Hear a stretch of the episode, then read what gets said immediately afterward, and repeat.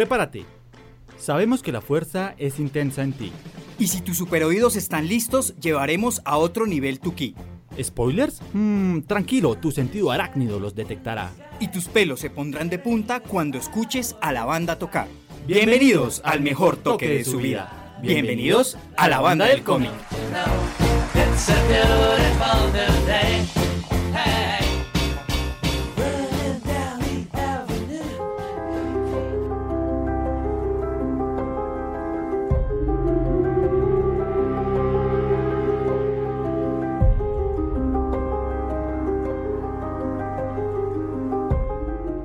Cris, Skrull, terrícolas, gatitos que guardan universos por dentro y otros super héroes de la galaxia, les damos la bienvenida a un nuevo episodio de la banda del cómic.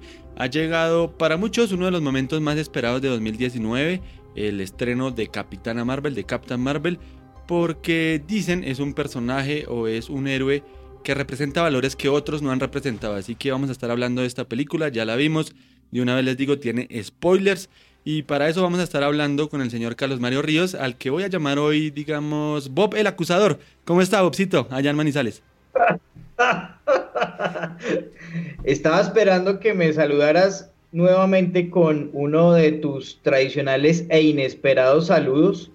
Eh, y bueno, me alegra mucho, Carlitos, que estemos de nuevo reunidos aquí en la banda del cómic eh, felices de encontrarnos para hablar de Capitana Marvel. Eh, más alto, más lejos y más rápido, como decía ella en la película. Una película además que es la primera que protagoniza una mujer en el universo de Marvel y que ha estado además en el ojo del huracán. Y para eso vinimos a hablar, para eso reunimos la banda y bienvenidos además a una época de los noventas, que iba el grunge porque hoy la banda está más gronchera que nunca. Se pusieron la camisa cuadros. Claro que sí, tenemos una banda sonora bien interesante. Lucho acá, nuestro compañero aquí en la cabina, se puso la camisa cuadros justamente en honor a Capitana Marvel. Y, estamos justamente hablando un poco de, esta película. Tiene una banda sonora bien interesante, nos recuerda canciones justamente de esa época que van a ir sonando a lo largo del programa. Eh, Bobcito, pero de una, ¿Le gustó o no le gustó la película? A mí me gustó. Me gustó la película y creo que además, lastimosamente, muchas personas hemos entrado predispuestas un poco como a las salas de cine debido precisamente a esas críticas y a toda la polémica que ha circulado durante estas últimas semanas alrededor de la película, cosa pues que aspecto del cual vamos a hablar ahora. Pero me gustó la película y creo que además la gente le está tirando muy duro a una película, pues, de la cual eh, es una película de origen que cuenta la historia de Capitana Marvel. No hay que esperar mucho de estas películas y creo que a veces como que entramos con una, digamos que con un hacha muy afilada, Carlitos, a criticar las películas y a veces como que ni las disfrutamos. Y pues yo no sé, uno como que se sienta, se relaja, eh, ve a sus superhéroes, se emociona, llora, hay cosas débiles tal vez en la dirección, en el guion, pero también hablaremos de eso más adelante.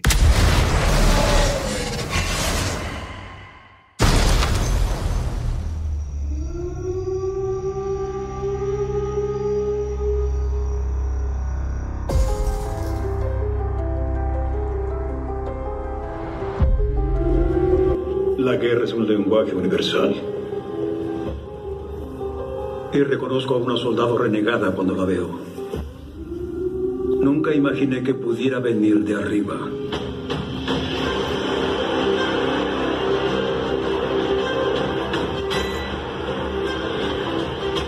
Invasión espacial.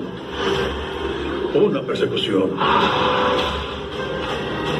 La verdad, estaba por rendirme hasta que te conocí hoy. ¿A usted le gustó?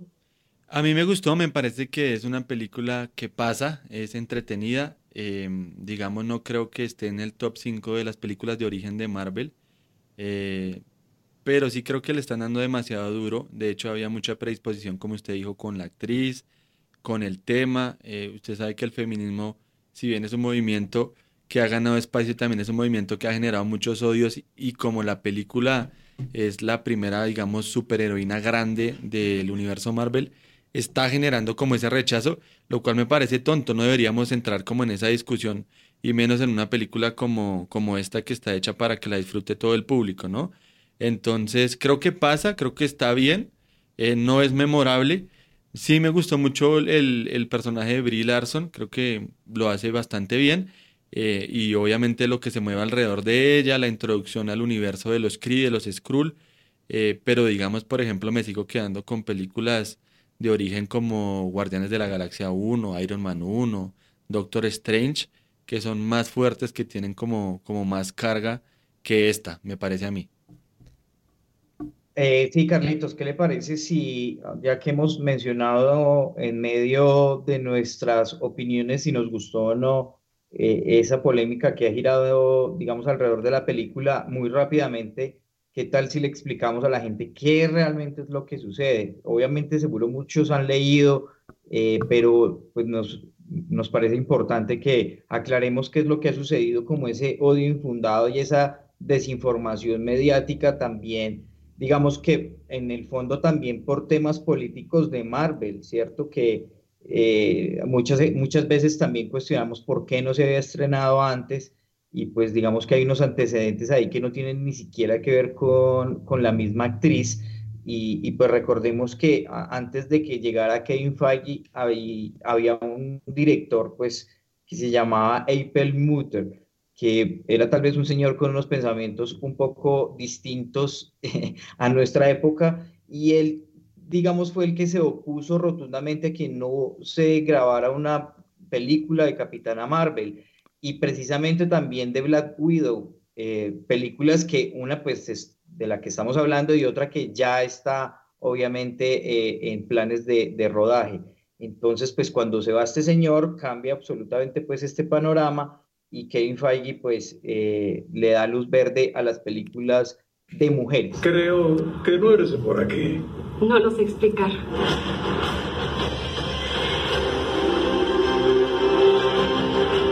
Vienen recuerdos, fragmentos. Creo que tuve una vida aquí.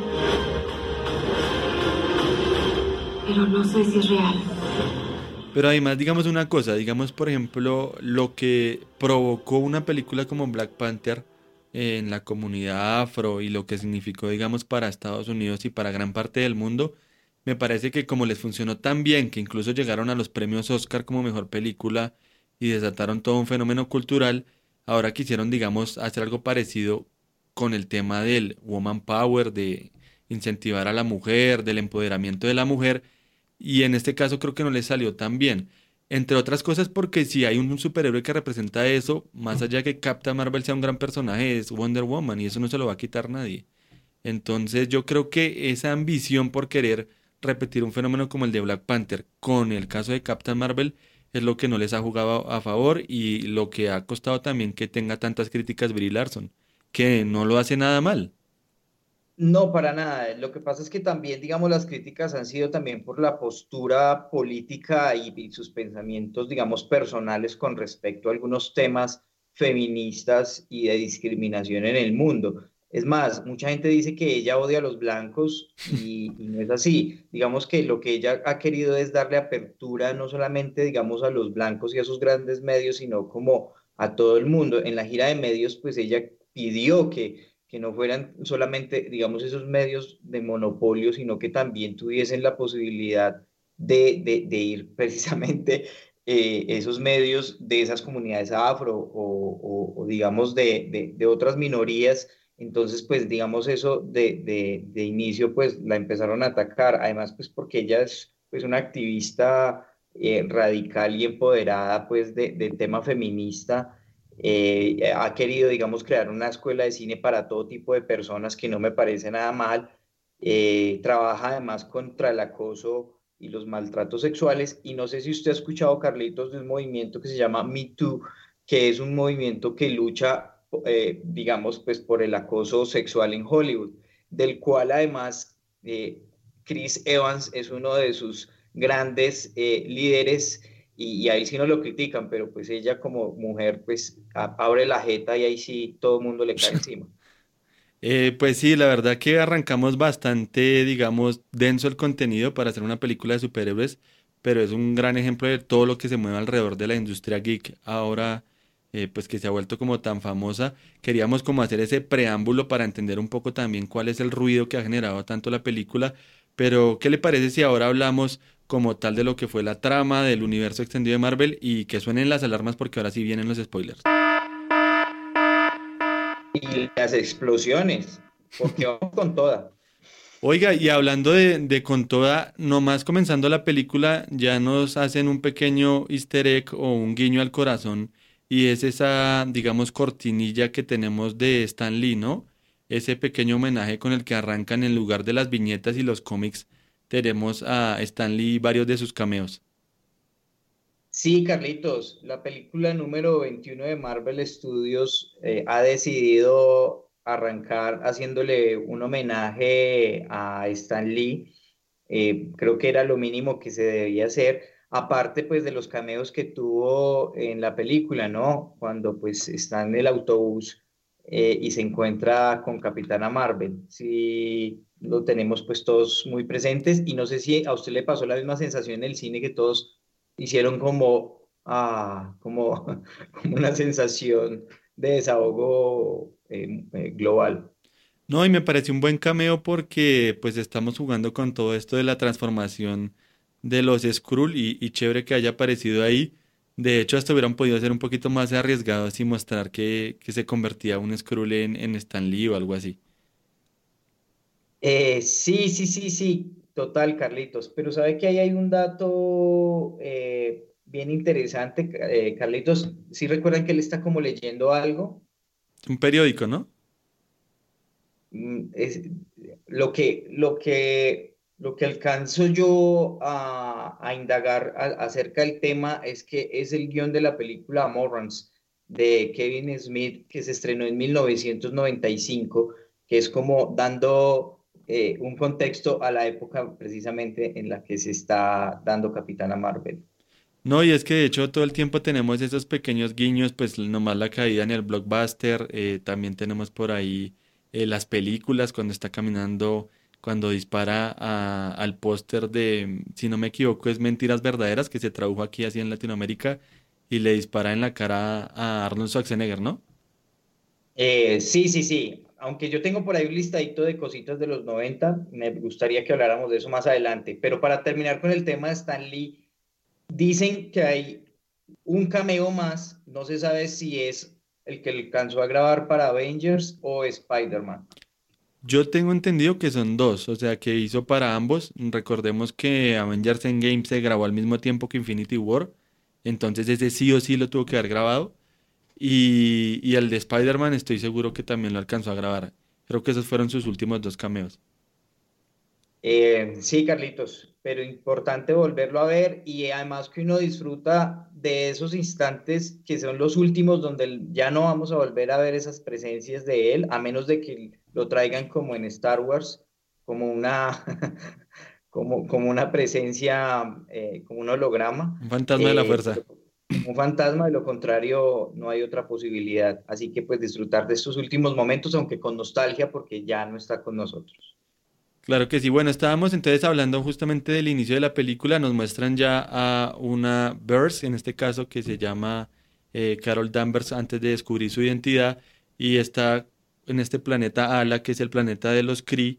Y nos van contando que tiene como unas pesadillas, que tiene problemas con su pasado porque no lo conoce. Y nos presentan a un personaje con muchos conflictos que va a una misión que quiere demostrar como, como quería demostrar el buen Anakin Skywalker, que está a la altura como de sus poderes y, y ahí es cuando se presenta todas estas primeras escenas de acción. ¿Cómo sintió, por ejemplo, eso, el CGI de la película? Pues mire que Nick Fury se ve muy bien. No, no, no sentí La rejuvenecida que le pegaron. Sí, no, no, no, no, súper bien. Y como lo hemos visto también eh, joven en otras películas, hacemos obviamente en la, en la mente cada uno pues esas referencias a cuando realmente lo vimos joven de verdad y no hay un salto muy, muy brusco, digamos, en, en la estética. A mí no me, no me pareció. ¿A usted cómo le pareció? No, yo creo que esa parte funciona bien. Tal vez hay momentos en que el tema de la máscara no está tan pulido como podría estar, eh, pero hay buenas escenas de acción, aunque yo creo que para ser Capitana Marvel hubieran podido arriesgarse un poco más. Por ejemplo, me gustó mucho la escena del avión en la que están eh, escapando, que está Nick con la amiga de Carol Danvers. Eh, esa escena me recordó mucho esas escenas de Star Wars, pero eh, creo que faltaron más de esas escenas. Además, es como todo el mundo espacial, como digamos un personaje que puede volar en el, en el espacio sin problema. Yo creo que hubieran podido explotar un poco más eso. Me imagino que los rusos, que son mejores grabando escenas de acción, van a sacarle más jugo a eso ahorita en, en Endgame. Pues es que Carlitos, digamos, ya no me dejo olvidar hablar algo sobre las peleas de, Capitana Marvel, pero lo que pasa es que la película comienza un poco lenta y yo creo que le dan como más importancia y relevancia a los diálogos y como, digamos, al drama, por decirlo así, y al final, cuando ya descubre sus poderes, que ya es casi al final, es cuando pues ya vemos un poco como de lo que nos gusta, ¿no? De eh, puño, pelea, patada, y, y pues de ella como en ese desarrollo de su traje ya rojo y de sus poderes como al 100%, pero ya es como que nos dejan tentados a lo que viene. Además recordemos que ella hace parte de ese nuevo universo de lo que viene después de Endgame, entonces pues vamos a ver seguramente pues un desarrollo del personaje ya eh, mucho más amplio en otras películas. Ahora que usted hablaba del guion Bobcito, me parece, ¿qué le parece si hablamos un poquito de eso antes de que la banda toque ¿Cómo le pareció, digamos, la manera como se entregaban los mensajes durante la película? ¿Le pareció que era muy melosa, ya muy clichuda? Que es algo extraño porque normalmente las películas de Marvel no tienen eso, pero esta lo tiene un poco más, digamos, aunque lo hace sutil, por ejemplo, en el momento en que le dicen, tú no eres eh, y ella dice, no, yo soy humana, y está recordando que se ha levantado muchas veces, como haciendo la referencia a los humanos, nos levantamos cada vez que nos caemos. Eh, digamos, esa me gustó, pero hay otros momentos en los que está hablando, por ejemplo, con Mónica Rambeau, que es la gran amiga, y es como, como charla motivacional, como vamos todos para adelante, que no es algo muy usual en Marvel. ¿Cómo lo sintió usted ahí? Eh, pues es que Carlitos tiene que ver un poquito también con lo que venimos hablando del, de, de, de, esa marca feminista en la película, eh, en donde, donde usted hacía hincapié en que el discurso no funciona muy bien porque el mensaje tal vez es, no es como lo esperábamos. Eh, y ese empoderamiento de la mujer, pues eh, sí, es que, es, que, es que no sé, el mensaje no funcionó en el guion tal vez. Y, un poco sí, tal vez. ¿Cómo, cómo? Un poco sí funciona tal vez. Eh, tal vez es porque como estamos tan predispuestos a que eso es lo que quieren que entendamos, uno ya lo mira con más recelo tal vez. Sí, tal vez. Y, digamos que además es la película sea en un entorno mm, donde todo es feminista. Eh, a propósito, pues que estamos eh, celebrando, hoy en muchas partes del mundo eh, se estrena la película y se está celebrando, se está conmemorando el Día Internacional de la Mujer. Entonces, digamos que es muy coincidencial. Venimos de una directora por primera vez una directora mujer eh, de una película de Marvel, eh, obviamente eh, con otro director también. Y tenemos la banda sonora de una compositora por primera vez mujer. Ya vamos a hablar también de esos daticos, pero era como para no alargarme y dar el contexto de que hay, mucha, hay muchos elementos feministas y muchos elementos de la, digamos, en el entorno de la mujer en la película. Entonces, tal vez, no sé si, si tenga como como que con los solo elementos, la protagonista, la directora, era suficiente y no había necesidad como de hacer tanto hincapié en, en el discurso, pero, pero bueno, eso hace parte también de los gustos, pero es que es una sensación general. Sí, sí, sí, bueno, pues que la gente nos cuente su opinión ahí en arroba banda del cómic y en arroba acorde FD. Ya la banda está lista para tocar. Esta es una de las bandas que yo más busqué que sonara en, en la banda del cómic, pero no encontraba cómo, y Capitana Marvel nos da el lujo de escuchar Come As You Are.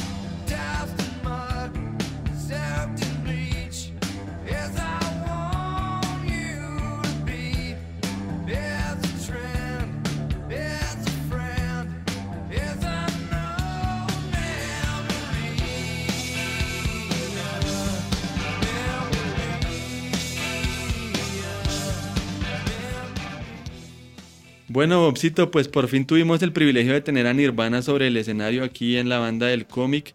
Sensacional, como usted decía, que nos recuerda ese grunge de la época. Digamos que la usaron eh, un poquito también en chiste ahí, como que eh, esta visión que tiene Carol Danvers al final, ya como a la mitad de la película, ya terminando la película, cuando descubre lo que está pasando, eh, pero llegó en buen momento Nirvana a la película. No, increíble, increíble. Es más, no sé si usted también tuvo esa sensación cuando sonó como de alegría, como de... Y, les compartía además que cuando pues, veía la película me imaginaba ya grabando el programa y sonando Nirvana en la banda del cómic. Y, y, nos damos hoy ese lujito de poner una de nuestras bandas favoritas, porque además, como lo decía al inicio del programa, a través de, las, de la música, de, estas, de, cada una de las canciones que sonaron, también intentaron ubicarnos en la época de los 90, digamos, canciones y bandas emblemáticas de, de esa generación que otras películas se han encargado de hacer hincapié en los 80s, en los 70s, en los 60s, y por fin, digamos, sale la bandera de los 90s a, a relucir aquí en esta película. Totalmente, ahí iremos escuchando otras piezas de esa banda sonora de Capitana Marvel ¿Y qué le parece si ahora nos adentramos un poco más en la trama y hablamos de los Kree y los Skrull? Porque además, que eso sí lo celebro y lo aplaudo, eh, Marvel toma la decisión de cambiar un poco esa historia de origen y todos estábamos esperando que los Skrull fueran los malos, los Kree los buenos y aquí le dan una vuelta de tuerca y resulta que los Skrull son los buenos y los Kree son los malos, ¿no? So Scrolls are the bad guys.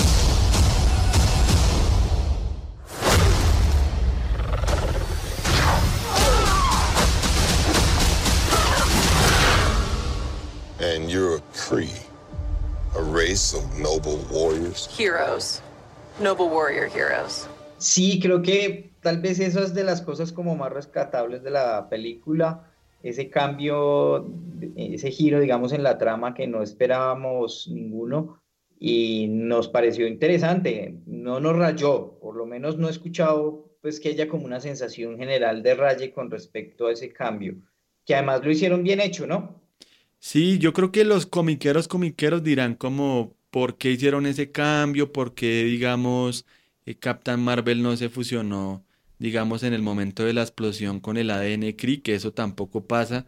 Em, además, porque cambian a Marvel, no es hombre, sino es una científica, que también es otro de los cambios. Pero yo creo que está bien, además, porque si bien es chévere que adapten cómics al cine, pues es muy aburrido ir a ver un cómic idéntico calcado al cine, pues qué aburrimiento. Entonces, eh, chévere que lo hayan cambiado. Me parece que también fue una decisión sana en el sentido de que hubiera sido más difícil que los villanos fueran los Skrull porque hubieran podido todo el tiempo estar eh, transformándose en otros personajes y digamos esa fue una decisión como sana de que fueran más bien del lado bueno y no los complicaran tanto. También me pareció por ese lado.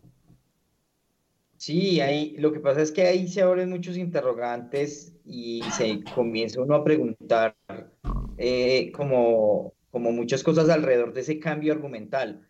Lo que pasa es que usted lo que decía ahora, Carlitos, también la manera en cómo se escriben los cómics y las historias, pues es distinta, pues porque es historieta, es revista, distinta como uno de escribir un guion cinematográfico. Y pues obviamente eh, eh, hay que hacer cambios, eh, digamos, se, se, conserva la, la, estructura, pero sí hay que hacer cambios pues para poder que sea una historia cinematográfica. Entonces, pues tal vez ese cambio estuvo interesante. Habría que ver qué va a pasar con ese cambio y, eso cómo va a influir en el universo cinematográfico. Ahí habría que pensar entonces si Capitán Marvel es, es, es malo, ¿no? Hace parte, digamos, de los villanos. Eh, y, y hay, hay, muchas historias ahí que, que, habría que analizar, pero se nos alarga el programa y eso es un análisis de la película.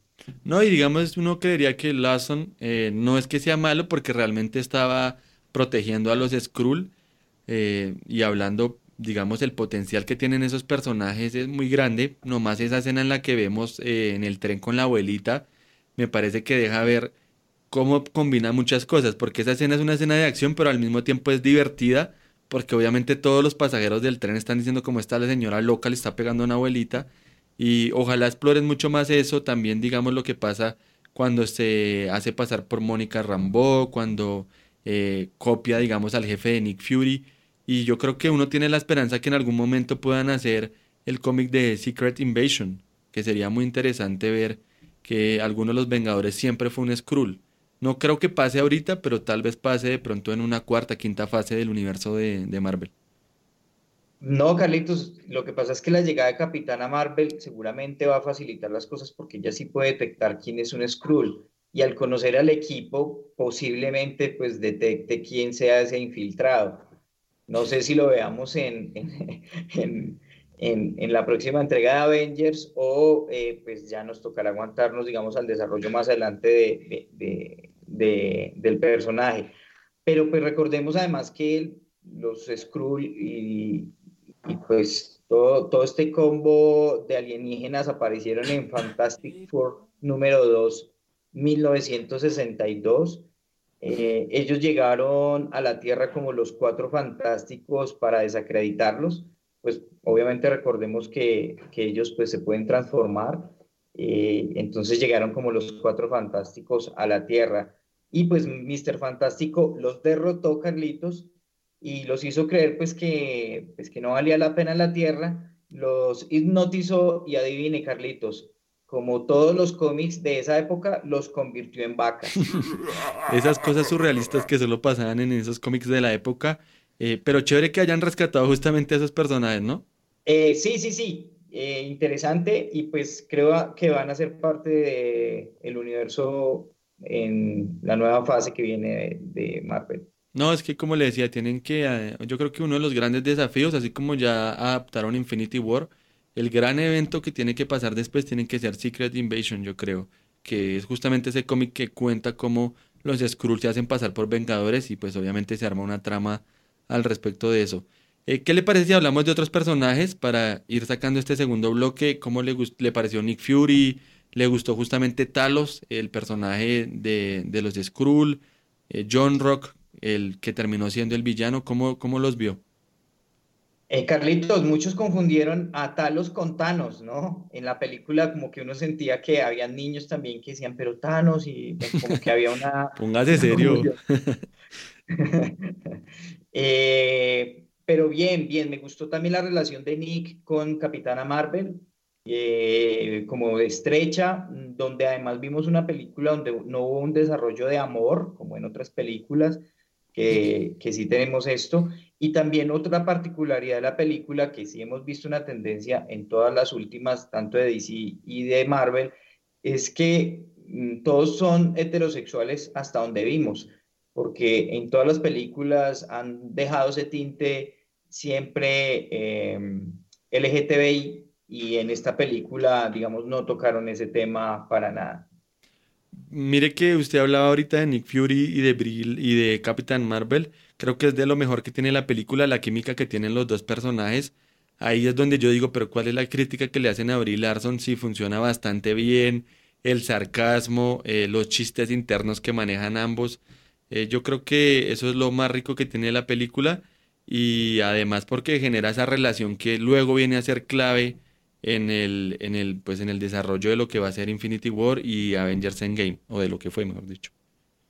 El humor de ellos estuvo como apenas, ¿no? Como exacto, como eh, las líneas, digamos, en el guion eh, no, no, no, se sintió forzado como en otras películas de Marvel, como digamos en, en la misma Thor, en la última de Thor eh, Ragnarok, que sí sentimos ese humor un poco circense y acá digamos esas líneas de humor entre ellos estuvo estuvo chévere, estuvo bien, no no estuvo forzado ese humor.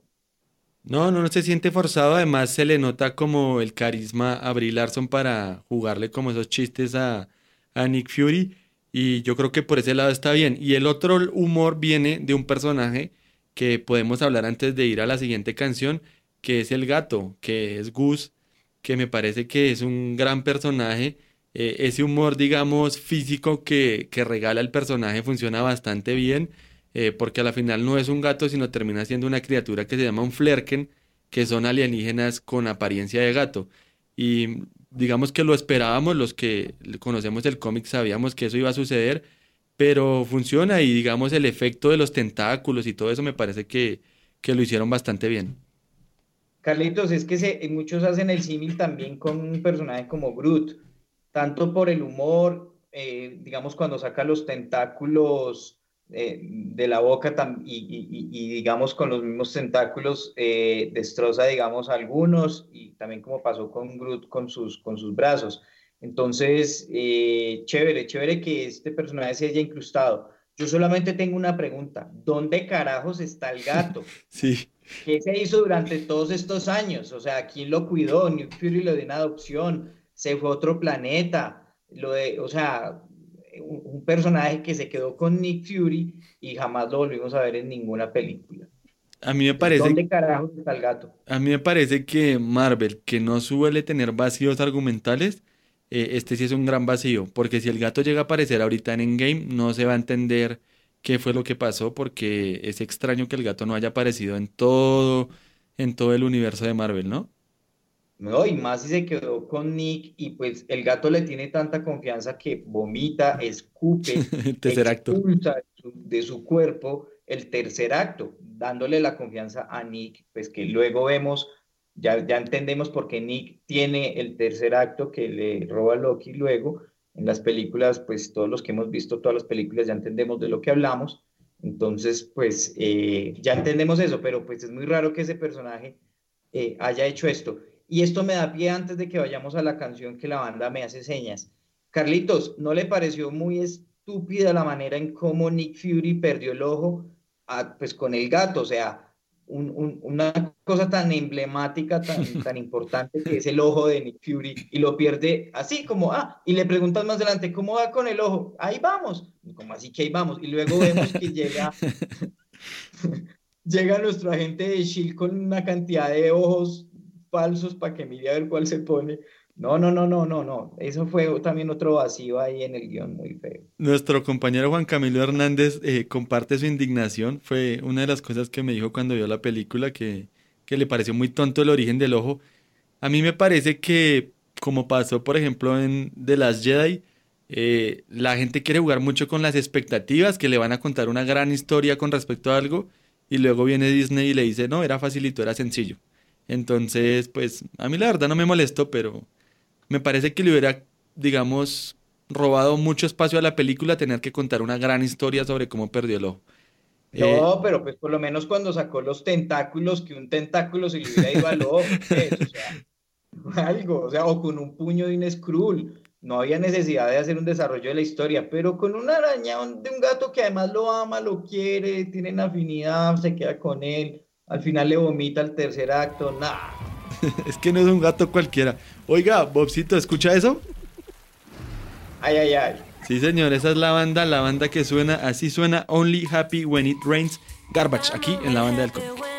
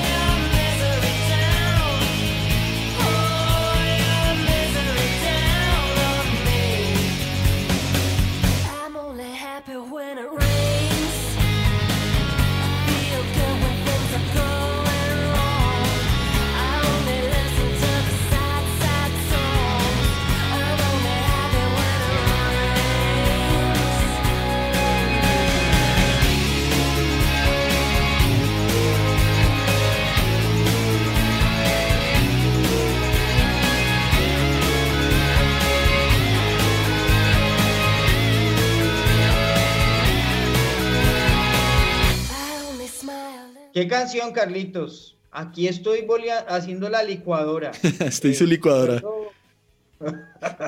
la licuadora es cuando usted mueve la cabeza y la agita, y cuando usted es peludo, pues se le ve ese mechero moviéndose de un lado para el otro. Oiga, Bobcito, em, ¿qué otras canciones le llamaron la atención de la banda sonora? Hablemos un poco también de la música instrumental como tal, del soundtrack que usted quería hablar un poquito sobre la compositora. Eh, eso también me pareció que funcionó bastante bien. Hay momentos épicos en los que la música entra, digamos, con fuerza y, digamos, no pasa como si nada.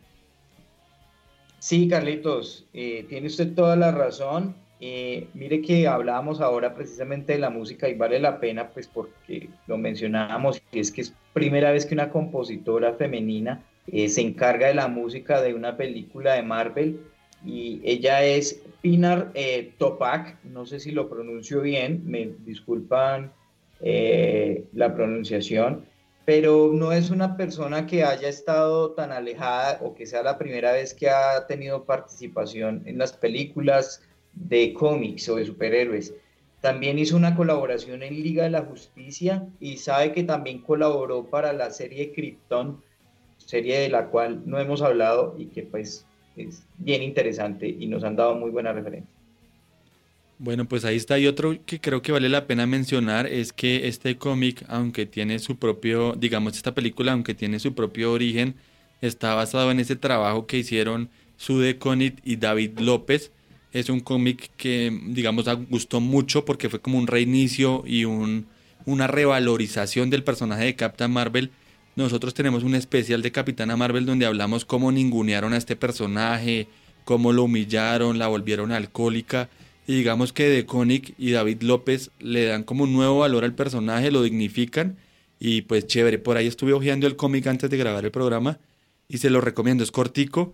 Eh, si les interesa ahora Capitana Marvel, vean esa saga porque es bastante buena. Qué bien, Carlitos. Y ahora que estamos como de datos y que ahora lo mencionamos pero no lo confirmamos, y es que pues está dirigida por una mujer y también como eh, su mano derecha que es un hombre que se llama Ryan Fleck y ella se llama Annie Boden. Eh, no han tenido tal vez mucha relevancia, eh, digamos, en películas grandes, pero se le han conocido, digamos, algunos trabajos y la crítica no ha menospreciado su trabajo. Lo que pasa es que sí sorprendió mucho que eh, de un momento a otro pues dieran un salto tan significativo a una película pues de, de estas dimensiones en Marvel, pero no lo hicieron tan mal. No, tan push, ya les dio palo usted, no lo hicieron mal, la película no está mala. Lo que pasa es que sí faltó algunas cosas en dirección, Carlitos, porque es que hay algunas actuaciones que son flojas y, y ahí, ahí, y, ahí, y ahí lo que influye es el director, en que haga hincapié, digamos, en que la, la escena tenga mucha más fuerza y hubo algunas escenas sin fuerza y eso es culpa de la dirección, eh, básicamente, o sea, pues sin decir que ellos lo hicieron mal, pero pues ahí hay que, digamos, darles el crédito en lo que fallaron. Y lo de Ronan, ¿no? Lo de Ronan me pareció como flojo, me pareció que era como un guiño a un personaje conocido en los cómics que vimos en Guardianes de la Galaxia 1, pero como que ni fu ni fa aparece ahí como un accesorio nomás, ¿no? Es que la película no tiene un villano, Carlitos, no tiene un villano fuerte, que es una de las cosas que se le han criticado y que en el caso de Thor Ragnarok se le dio tanta relevancia a, Hela precisamente porque Marvel no suele tener mucho éxito con sus villanos. Y aquí volvió y lo dejó claro. Y no, no, es que no, la película no tiene un villano claro, ni tan fuerte, ni, ni representativo, que haga pues que uno odie como a esa persona y uno diga, como si pasó con Thanos, que uno dice, maldito Thanos, desaparece y hace un chasquido, eh, eh, un harakiri. Oiga, eh, hablando de, John Rock, me quedó la duda de qué pasó con ese personaje también, ¿no? Porque ella lo devuelve para, para el planeta Kree, para Hala, y uno queda con la duda, bueno, ¿este personaje qué? ¿Por qué, digamos, lleva tanto tiempo y no volvió a buscar venganza? Hay muchos, digamos, vacíos que hace pensar que va a haber una secuela de Captain Marvel que nos va a contar qué pasó entre esos 90 y, digamos, la aparición de Iron Man, porque también uno no entiende, o sea, en la película uno ve que Carol Danvers está aprendiendo a utilizar sus poderes, pero ahora la vamos a ver como la gran superheroína, digamos, del universo Marvel. ¿En qué momento se volvió tan poderosa? ¿Qué hizo todo ese tiempo? Digamos, ¿qué la hizo a que se vuelva como la gran salvadora de los Vengadores. Es interesante y sí, posiblemente nos lo, tendrá que, tendrán que contar en alguna película o, o hagan, digamos, sí, también, digamos, una precuela de toda esta historia. Pero quedan muchas preguntas abiertas, Carlitos, es cierto. Y también tengo que resaltar que la película, aunque deja muchas preguntas abiertas, también resuelve otras del pasado cinematográfico de Marvel. Como que uno ya le encuentra explicación y respuestas a algunas, algunos episodios en, algunos momentos, digamos, de, de, del mundo cinematográfico. No sé si le pasó.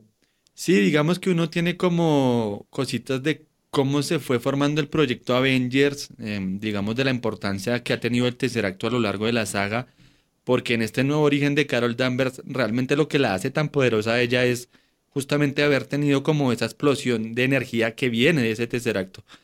Pero sí, lo que le digo, a mí me parece que, que quedan vacíos es en cuanto a cómo se volvió tan poderosa y cómo nos vamos a tener que tragar ese sapo ahora de, ah, si ella va a llegar a Avengers Endgame y va a ser, mejor dicho, la que puede hacer todo, porque es que dije, Kevin Feige, si no me equivoco, dijo que hasta puede viajar en el tiempo. Entonces uno dice, pero este personaje que yo veo aquí en la película de origen, no se me hace un personaje tan poderoso como el que me están vendiendo en Endgame. Pues Carlitos, que suenen otra vez las alarmas, porque tengo un dato, eh, y si quiere tápese los oídos. Ya ser spoiler. Sí, señor, sale Mr. Spoiler. Leí de una fuente muy confiable que eh, reveló que ya vio la película de prueba. ¿Qué? Deje de hablar tanta carreta. Ya vio la película de prueba. Ya vio la película de prueba. No le creo nada. Y, y dice que Capitana Marvel sí tiene importancia en la película, pero tampoco es la que va a resolver el conflicto. Ah, ok. Tampoco es la que va a decir, tampoco va a ser, como Mm. todos especulamos, la que llegó y derrotó a Thanos. Ella sí va a tener mucha importancia en, en, en, en Endgame, pero tampoco es que vaya a ser pues la, la, la- el chacho pues de la película. Bueno, está bien, vamos a creerle esa parte. Oiga, y ahora que estamos hablando de eso, ¿qué le parece si hablamos de las escenas postcréditos? Ya que llegan, vamos llegando al bloque final del programa. Tenemos dos escenas postcréditos. En la primera vemos el encuentro de Captain Marvel llegando como a una base en la que están los Avengers, en las que, en la que están viendo cuánta población ha desaparecido y tienen esta especie de dispositivo, este beeper que hemos llamado muchos, eh, emitiendo la señal de Captain Marvel y luego finalmente la vemos que ella llega a esa base y se encuentra con los Vengadores. Que a propósito vemos ahí a Hulk, vemos a Steve Rogers, vemos a Black Widow y vemos a War Machine, ¿no? ¿O se me queda alguno? No, no, no. No sé también si a mí se me queda alguno, pero creo que ahí están todos. Interesante esa escena, Carlitos. Y a mí me, a mí me gustó fue porque después lo pensé y es como un viper de nuestra época. Se convirtió en De su ese época. comunicador, en ese comunicador de Capitana Marvel con Nick Fury. Y, y, bueno, interesante ahí la relevancia que tiene, pero cómo aparece de un momento a otro Capitana Marvel y nos sorprende a todos. Creo que eso ha sido una de las grandes sorpresas, porque todos pensamos que Capitana Marvel iba a aparecer en Endgame pues de una manera épica, pero ya no la pusieron ahí, ya, ya, o sea, ya está ahí. Pero ¿sabe que me parece inteligente de Marvel? Porque se ahorra un resto de película contándonos cómo se conocieron y ya no lo cuenta. Que es algo parecido a lo que sucedió al final de Thor Ragnarok cuando vemos la nave de Thanos, eh, digamos, llegando encima de la nave de los Asgardianos. Y ahí se ahorraron, digamos, un montón de película que van a aprovechar para contar otras cosas. Entre otras cosas, valga la redundancia, porque la película dicen que va a durar tres horas. Entonces imagínense, si dura tres horas así, ¿cuánto hubiera durado donde nos cuenten cómo se conocen los Vengadores y Capitana Marvel? Es cierto. Pero mire también, Carlitos, que eh, dicen que en, la, en el tráiler que ya vimos, no sé si eh, que especularon mucho que habían desaparecido en CGI a uno de los personajes cuando miran todos al cielo y dicen que es Capitana Marvel. Lo otro que uno se preguntaría es, entonces Capitana Marvel será quien sea la encargada de traer a Tony a la Tierra de nuevo? Eh, creo que es la más lógica, ¿no? Sí. Y la otra que uno se pregunta es cómo apareció Capitana Marvel ahí. ¿Viajó, llegó en una nave o viajó en el mundo cuántico? Uy, quieto. No, yo no creo que haya viajado en el mundo cuántico. Lo que pasa es que si, si es tan superpoderosa o, o de pronto tiene una nave, lo más lógico es que sí sea ella la que salve a Tony y a Nebula, teniendo en cuenta que en esta película de Capitana Marvel nos muestran que ella tiene facilidad de moverse en el espacio. Entonces, eso sería como lo más lógico. Le quita un poquito de gracia porque, digamos, en el tráiler nos muestran a un Tony Stark prácticamente derrotado. Así que veremos cómo pasa eso porque, digamos, ya sería muy fácil. Ya sería muy fácil que Capitana Marvel vaya y lo rescate. Eh, sí, habría que esperar, Carlitos. Yo creo que eh, en las revelaciones que yo eh, leí de la persona que ya vio la película. y dele. Puras fake news usted, ¿no? el que quiera que nos escriba el interno. no, no quiero decir más de eso porque me matan de pronto. Pero Carlitos, la segunda escena de postcréditos que todo mundo pues nos tocó esperar como 15 minutos leyendo todas las personas que hacen parte de la película para ver que él simplemente escupe el tercer acto. Pero parece, pareciera que es una escena nada que ver, pero sí, lo que hablábamos ahora nos da mucho que entender, pues ya, ya entendemos por qué Nick eh, tiene el tercer acto y la pregunta que uno se hace es esa, o sea, ¿dónde, está, dónde carajos está el gato? Sí, sí, sí, pues vamos a ver cómo se va desarrollando el tema. Creo que quedan muchas preguntas por ahí en el aire. Chévere lo que decíamos sobre ese encuentro final ya de Capitana Marvel con los Vengadores.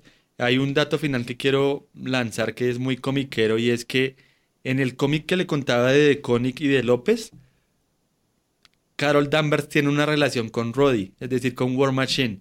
Me llama la atención si eso lo van a desarrollar en Endgame y hay una tensión ahí entre estos dos personajes, entre War Machine y entre Capitana Marvel. Mm, interesante también ver con quién la van a enredar, porque en esta película, como decíamos, no hubo amorío, pero en algún momento la van a enredar con alguno. Con Roddy. Alguno le va a poner la mano encima. Como le digo, con, con Roddy yo creo por, por, digamos, si es fiel a los cómics, podría ser con War Machine y, y sería interesante. Pues ya veremos digamos que no nos da muchas luces sobre lo que va a ser Avengers Endgame. Han cuidado demasiado la película, lo cual me alegra porque nos vamos a sorprender demasiado cuando la veamos. Ya queda eh, poco más de un mes para, para verla.